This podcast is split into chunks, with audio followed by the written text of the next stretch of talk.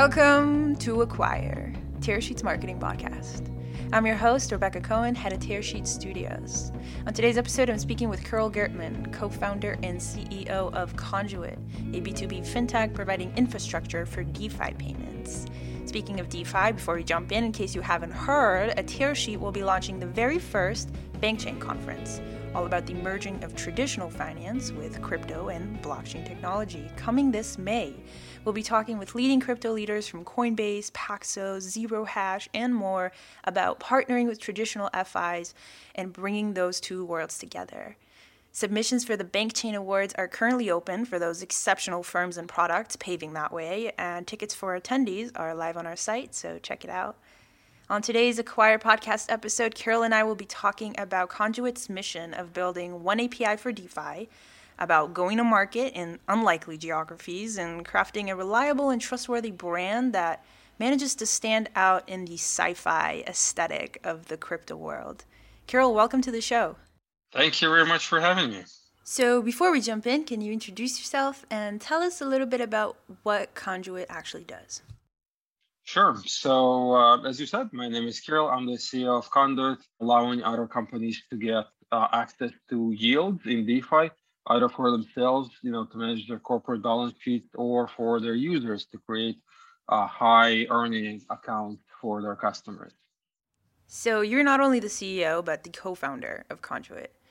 Can you tell us about the time and the space that led up to the decision to found this company? I've been in the space for for quite a while now. I've been in fintech for uh, probably about 12 years now, uh, and uh, that's you, you you know if you're listening, you probably can't see it, but that's that's how I lost my hair because fintech is a tough industry, you know. And I've been in banking as well for a little while, and I tried to do some innovation within banking, which was a really fun and exciting challenge. Um, and then I moved on to crypto, and I spent probably the last four or five years in crypto. And uh, I built uh, actually consumer-facing products first. So I was uh, a VP of product at BRD, which was a mobile wallet, got acquired by Coinbase, and then was head of product at Eco, uh, which is also a crypto wallet essentially, but doesn't look like one, right? To the end user, looks just like a regular neobank, just like a regular checking account except that they get you know five percent interest. In building these things, one one thing that I realized is that this is hard, right? It's difficult, um, and it's difficult every time. Which maybe not the most astute observation, but after having done this, you know, after having kind of banged my head against the wall a couple of times, I realized the wall is actually pretty hard. Um, and I thought one of the reasons for that is because you know, when I was on the fintech side, I saw a lot of sort of the infrastructure stock be, you know, be built essentially, right? So, you know, when I got started in fintech, all you had to work with was like uh, a company called Yodlee, which is maybe they're great today. Uh, but there wasn't there wasn't Plaid, there wasn't like Marqeta, there wasn't anything really. And over the years, I saw these things come up and make life easier for fintech founders, for fintech product people like myself. And then when moving into crypto, I realized none of that is there, right? None, none of that is there, basically. There's very little infrastructure, very little vendors that you can rely on. But at the same time, crypto can actually deliver uh, valuable, useful products more than the traditional sort of financial infrastructure, right? Because if you're working in a traditional um, sort of fintech that's based on top of a traditional bank, you you don't have much control over the underlying product at the end of the day right so like you can put a nicer ux on it you can put a nicer mobile app on it you can do a lot of things that are actually useful and valuable but the underlying product the checking account the savings account you know the debit card that are very restricted in many ways right? You can't do very much about them. In crypto you can but again it's hard right? It's really hard to put these things together in crypto especially in a way that's seamless to the end user. And so, having realized that, um, I decided to to start Conduit because I thought other companies will want to build on top of crypto specifically on top of DeFi as well. They're gonna find it hard, just just like I did, and they're gonna need help. So maybe I can provide them with that help. And um, started this actually with um, you know, I was the head of product at Eco. My co-founder and CTO today, Mike, Michael Gregson, uh, was the head of engineering over there. So we essentially kind of started this together um, around uh, June of last year and um, been going at it since. I always appreciate the um, grassrootness. I, I think I think it's a word. I don't care. Whatever. The grassrootness. You understand what I'm saying? Right. Of founders that bring a product to market that actually um, solves their own problems. I think that's a pretty, generally speaking, a good go-ahead formula for actually doing something that matters, right? Um, That's right. And, and I just got to say, you know, I, I'm normally speaking to CMOs, I'm normally speaking to creative directors on the Acquire podcast about marketing, about branding, but today I'm speaking to you, the co-founder and CEO, like we said, and I think that that tells about the nature of the company and, and how early you are in your growth. Still, I'm interested in, and, and I want to talk to you specifically because you've set your eyes on a pretty lofty goal, right? Your motto, building one API for DeFi. Can you talk to us about that? That's true. I, we, we don't have a CMO. We don't have a, a creative director. But I, I used to be a designer before I became a product manager. Before I got into fintech, I had a happy life designing things. And, you know, uh, so I have a little bit of background in that. Not that I'm doing everything myself here. I actually have help, obviously, but um, but that's one of the reasons. And uh, and actually, speaking of help, I will have to admit that uh, the catchphrase "one API for DeFi" it's actually over here, by the way. Yeah. Um, so one one API for DeFi actually came from one of our earliest um, angel investors, Simon Taylor from 11FS, who's the uh, one of the co-founders and, and, I think right now chief product officer at 11FS. Um, when I was describing what I wanted to build, right, even I think even before we officially started the company, uh, he just kind of, you know, right right right right away he was like, "Hey, that's one API for DeFi," so we adopted that. So thank you, Simon. And why is it actually a, a new uh, or important promise for your target audience? No such thing existed before.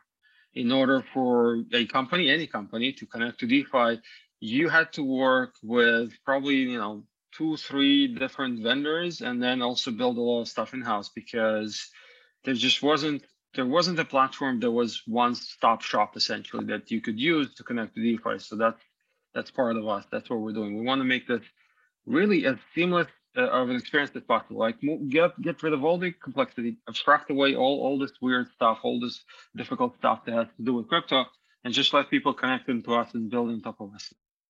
So speaking of that, you recently launched a corporate treasury product, right? Going beyond that API.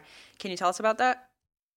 Yeah. So um, I guess maybe for 10 seconds, I'll actually give you the backstory of that because one of our first customers in, in Brazil um, got me on Zoom like this. And he said, you know, we're integrating into this API on the engineering side, and this is great, but uh, you know, I'm an accountant at the end of the day. I, I need something to click on because I'm also sitting on a bunch of cash work. We have good cash cash flow, and I want to deploy that. I want to be able to use that for something and I can't use the API. So can you just give me a, like like an interface? And so that's what we did, and that's that was the beginning of that product. Um, and since then, we I think every customer that we've had actually started using both, right? So both the API side and then the the corporate treasury, which is essentially a web UI on top of that same API. We've definitely been seeing recently that more and more companies are financial and otherwise, right? Adding digital assets and cryptocurrencies to their corporate treasury strategies and, and kind of, you know, jumping on the boat. Um, what can you tell me about positioning your product, positioning your brand in order to stand out in the midst of a demand like that?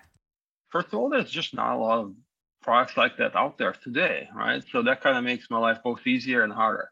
Easier in the sense that there's not a ton of competition um, and harder in the sense that uh, we need to do a lot of education around this. What is it? How does it work? What's the risk? Um, and all these sort of things. So very happy to do it, which is you know one of the reasons why I get on these podcasts and and then you know I try to tell people as much as I can about these things. But um, I think from what I've seen so far, probably 80% of the of the sales cycle is essential education right? If if we can explain how this how, how this works and what it is, the rest of the way is actually relatively easy because look, we're giving you you know five, six, eight percent on top of your cash, on top of your dollars. Why wouldn't you want that, right? So that part is relatively easy actually. So how do you actually go about creating that understanding? You know, because your undertaking is is educating traditional finance folks um, within and, and outside of, of finance, but from a traditional standpoint about crypto, which is potentially controversial, potentially problematic, mostly just misunderstood, right? What, what's the strategy around that? One thing that I found uh, people appreciate is the fact that I don't try to hide, you know, the fact that you know, is it risk free? No, it's not, right? There are risks involved. Um, and I explain in as much detail as they can provide exactly what are these risks, what does it look like, right? And we're just being very, very transparent about this. We also, uh, we approach this from a point of view of would we be comfortable deploying our own capital, putting our own money into this, right? And this is one of the biggest things that people always ask me: Have you actually put your own? Right? We raised the round recently, 17 million, and they said, you know, are you putting any of that money towards that? And I say, yeah, actually we are. Uh, we're dog fooding in that sense, right? Putting our own capital to work in our own product, and I can demonstrate that. I can even, you know, screen share or whatever, and I, sh- I can show them that. And that again builds trust. So just coming at it from a very open and transparent angle and, and just being open to questions and being ready to answer as much as we can has been pretty helpful so far. Like I said, have I figured this all out? Maybe not. Well, thank you for the transparency around not having it all figured out. I think nobody does, right? And transparency is is really key and I think it's interesting and not such an obvious choice in financial services maybe more more more mandated in crypto because there is all this this mystique this unknown this misunderstanding about it as a financial product as a financial pathway for your corporate treasury strategy but also there's a lot of mystery and unknown risks around all financial products and yet a lot of traditional financial products leave it in the fine prints which is very very very small and very very very long. So thank you. That's very refreshing and and and i think that's the path forward for sure. Since launching and starting the journey with Conduit, specifically in the corporate treasury product as well, what sort of unexpected things uh, might have happened? I'm curious. And, and what can you also pass on to founders in the space that are undertaking their own journeys, perhaps? Yeah, I think there there were a number of things that, that were interesting. And I mean, even the creation of this product altogether, right, was something that we didn't necessarily expect in the beginning. We thought was just going to be uh, straight up API, right? No UI, no UX, no nothing and people are going to use that and they are using it but they also want they still want easier kind of ways of accessing and and then i think what i should actually say is that for other founders out there right for other people that, are thinking about how to position the product how to sell it one lesson that was really important to realize was time to value right and what i mean by that is the fact that when we're selling an api um, it's always an integration process at the end of the day, no matter how simple you make it. It's really weeks until they're they can see any value, right? They can see the product working.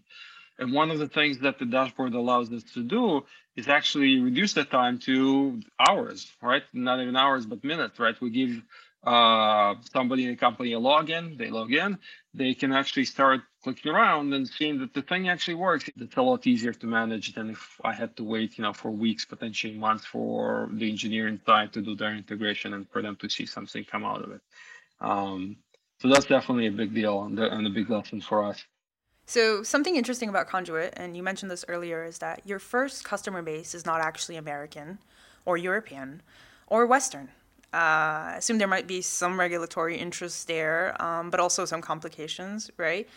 Still, most crypto platforms typically start tackling traditional Western markets, and here you are targeting places like Brazil. So, can you talk about the choice for go to market there and, and what might have come from that? We went to market in Latin America first. Brazil was the first country, now Colombia, uh, Argentina, also looking at Africa now. We have strong inbound from places like Nigeria and uh, like Kenya. And, you know, a lot of companies, a lot of founders, whether, you know, American, Israeli, European, they kind of just tend to naturally look at the American market and they think that's all that there is, right? They're just like, oh, you know, we're to go to the States and this is great. The States are a huge market there's a big world out there outside from the US with a lot of potential customers that are really often underserved, right? By by startups, but also by general financial systems. So that was another big lesson. Just look outside a little bit and see if there's interest. And that was the case for us. So what did you learn about um, having launched in these geographies, right? That we normally don't ever hear about in the financial industry. Thing that I learned is actually a lot about their uh, regulation and compliance, right? Because what we do has to do with money movements and specifically with crypto. So in every country where we're um, we're in, in market, essentially, we had to go and talk to local experts to understand what are the legal requirements, are like regulation in each country. To learn a lot about that, and uh, it was, and I also learned that lawyers are expensive, which I knew before, but you know, I kind of didn't realize the full extent of it. Um, but that that's okay. So. Um, so that was a big lesson, but I think the other the other lesson, which is maybe more actionable for other folks uh, out there, is again the fact that it, it, may seem a little daunting, right? It may seem a little bit scary. Like I've never been to Brazil or Argentina before, Colombia, right?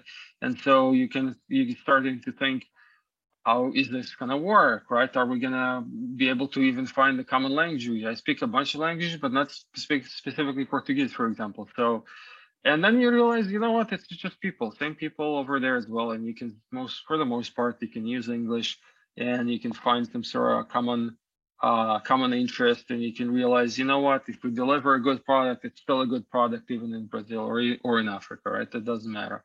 But also had to learn a lot about how the kind of local people interact how um, you know it's it's a little bit different from a cultural point of view and all these sort of things. So that was that was a lesson as well um, which we're still learning like i said i haven't gotten it all figured out i'm very open about that so i can only assume that by expanding into these new geographies you're not only uh, meeting a new customer base and tapping into a new customer base, but you're also changing internally the fabric of the company and what you guys are made out of. And that's really special. We have people right now kind of all over. I think we have people in, so obviously I'm the US today, but we have people in some, some other folks in the States. We have people in Canada. We have people in Argentina, in Brazil, in, in Spain, um, in Ukraine, and, you know, a bunch of other places. So yeah, kind of all over the place. So, back to when you started the company, can you tell us about the name Conduit?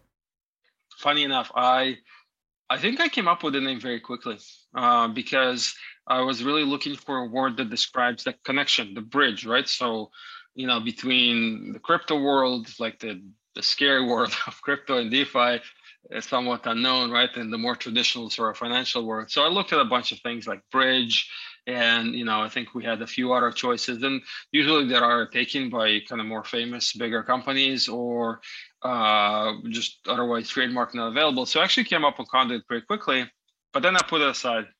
And i thought you know there's got to be something better out there. There's got to be something else. So we worked internally quite a bit and actually worked with an external consultant as well a branding consultant. It's really good. Uh, but after probably several weeks, I think maybe you know over a month of looking at other variation of our names, we just kind of came back to this one because we never found anything that we thought fit fit us better. It is a great name. So, so did you work with uh, this branding specialist on the colors, the fonts, and, and all the other visual elements as well?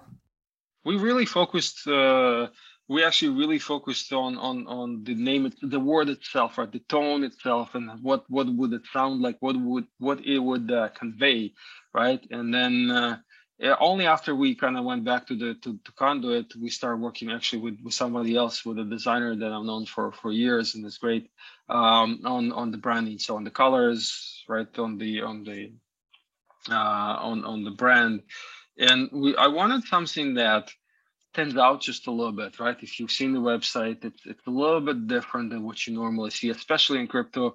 A lot of the time in crypto, you have these sort of sci-fi-ish themes. It looks like an 80s kind of sci-fi movie, and that's cool and all, but I don't think it conveys the message of or the sense of confidence, right? I don't think it conveys something that like we want it to look um reasonable in some sense, right? Approachable, stable, right?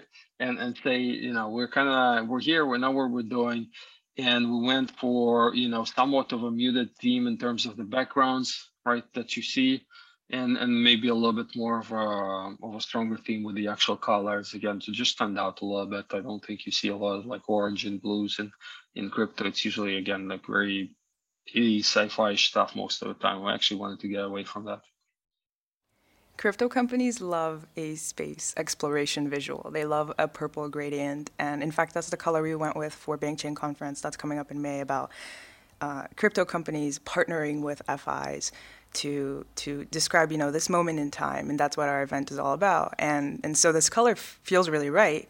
Um, and still, I, am really interested in your take. Um, and I think it's because you you got in touch with who your target audience actually is, right? And it's not these meme stock folks that are looking into the future, in which banks no longer exist. It's it's accountants and it's big firms that potentially have had nothing to do with crypto up until coming across your company, right? And you are really the bridge or the the shepherd or the conduit, right? All the synonyms um, that is guiding them into that DeFi world, and that requires a lot of trust. Yeah, that's right. That's basically, and I wouldn't dismiss right. Accounting is hard, by the way. I wouldn't dismiss it. I can I can't do it myself, so I have a lot of respect for folks who do it.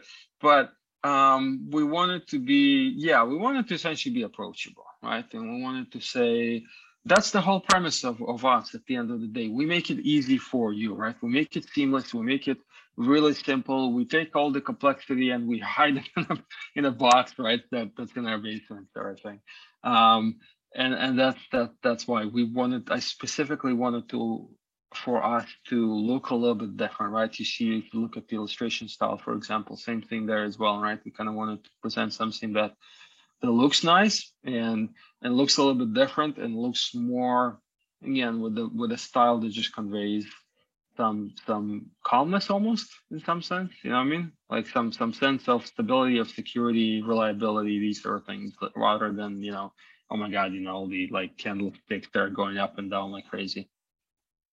So i'm curious if if you didn't draw inspiration from what the rest of the crypto world looks like right now what did you use as your references for your designs if anything it's a good question, actually. So we, what we did, we looked a little bit, and I wouldn't say even as reference, but we looked a little bit for inspiration, you know, on companies that that sometimes, for example, Robo Advisor. So um, Wealthsimple up in Canada has really really nice design. We didn't take it as much, right? But we looked more towards companies that are trying to instill a similar sense, right? So a similar sensibility of we we manage these things for you but we're reliable right? We're not we're stable all these things. So we looked at that a little bit. And then like i said we didn't actually take their style. We didn't even follow that very closely. We i think we came up with something that's that's hopefully our own. Um i'm pretty happy with it to be honest with you. And I guess, by the way, the other thing that I should admit to, to, to not doing, and people usually do, we didn't do a ton of user testing on this or anything like that, right? We didn't, we did a bit, around the messaging and around the copy, but not necessarily around the design itself. Because uh, again, I just felt that it worked for us, and I kind of stuck with it. And this sensibility of trust, stability, reliability, those are terms that we traditionally expect from our banks, right? Those are actually the grand promises of banks, which crypto doesn't have yet on its own two feet, right? That long-standing strong branch first, we'll handle your money, don't worry, legacy. So it's really interesting to see that sensibility blend with the DeFi first mindset, right? Um, and I want to ask about the crypto landscape at large for a second. Uh, as an outsider, individual consumer looking in, it seems to me like the changing regulatory landscape and the SEC taking their strides and making waves can be confusing, maybe even scary for firms that are starting out in the space. Two months back, we you know we heard about the hundred million dollar BlockFi settlement. I'm wondering, what do these changes mean for you as a brand that is positioning itself in the industry at this present moment? D- does it at all? You know, does it change the way that you present yourself and the language that you're using uh, when communicating with clients, with investors? Probably every every customer, not just customer, everybody actually. I know some people there aren't even in crypto um, once that happened, they came and asked, well, what does it mean for you? Is this right? What does it mean for the industry? And I think right now, in terms of where, where we are as a company, I almost don't differentiate between my personal response and you know what the company's position is. They are different, don't get me wrong. Everything I say here is my personal opinions, right? But uh, but nonetheless, so number one, I, I think it's actually a positive thing. That's how BlockFi positioned it, and I think it's right. It was an expensive thing for them, but overall, for the industry, for us, it's a positive thing. But again, at least we have some sense of okay, here's what we need to do now. Here's the path that we need to take, and you know, in terms of branding, I think we want to position ourselves almost as a guide, right? So you, if you imagine, you know, our customer is somebody who's trading, taking a had an analogy pop into my head that's probably a bad one, but like, you know, if you kind of taking a walk through Mordor, you want to have like a Gandalf with you. Crypto is not Mordor. it's not there. It's not bad. It's fine. But but essentially the point is right. You kind of you go you venture into this unknown territory, right? You kind of go in where you haven't been before. You don't know how it works. Uh, you don't know what to expect. And we, right, as, as conduit, can be well the the, the conduit. It's a bad pun, but that's why that's why that's why that's why I did the name right. I can do these bad puns, but um, but we we can be a, a, guide for you, right? We can essentially lead you through the process. We can explain what what's the regulation, what's the compliance, because we studied this. We know what what it is. We can tell what what to do and not to do, and we can basically take you through through that together with us, right? So that's that's the idea. Um, and I'll just wrap that part up by saying I don't think that comes through very much in our actual kind of external marketing materials because we don't have much yet, right? It does come through, I think, or at least I'm trying to in our actual conversation. So very much in the grassrootness, as I coined earlier. Still talking to the founder on Zoom when you're onboarding. I think that's really awesome. So before we wrap up, Kirill, oh, and we mentioned this earlier. I asked you a little bit earlier, but to wrap up, what advice would you give other founders undertaking launching a product like that? You know, there's obviously a lot to think about, a lot that could go wrong, a lot that could go right. What sort of one piece of advice would you leave our listeners with? Well, actually, well, based on what you what you just said, right? If you're a founder and you're not talking to your customers on Zoom, I'm sorry, you're doing it wrong. Like, do get on as, as early as you can and, and as late as you can take it, right? If you have zero customers, you absolutely must get on Zoom with prospects, right? And if you have 100 customers, get on Zoom with an existing customer and say, "Are you doing okay? Anything I can do to help?" Like, do that. It's it's hard because it takes a lot of time, and there's a lot of kind of there's a lot of pressures on you. There's a lot of external factors, right? You have people inside that need your attention. You have investors that maybe you're trying to raise money or whatever, and this is all true, and it's very difficult. But at the end of the day, if you're not delivering value to your customers, none of this matters, right? So investors, whatever, are not going to keep on giving you money if you can't create value. And the best way for you to figure out, am I creating value or not, is do that, right? Get on Zoom, talk to customers. And, you know, ideally now, actually, you can see, even visit some of them in person, which is also, you know, takes a little bit longer usually, but also worthwhile, right? You build a relationship. So that's kind of, that's, uh, that's worth it as well. That's a great piece of advice. I hope everyone's listening. And okay, one last question while I have you.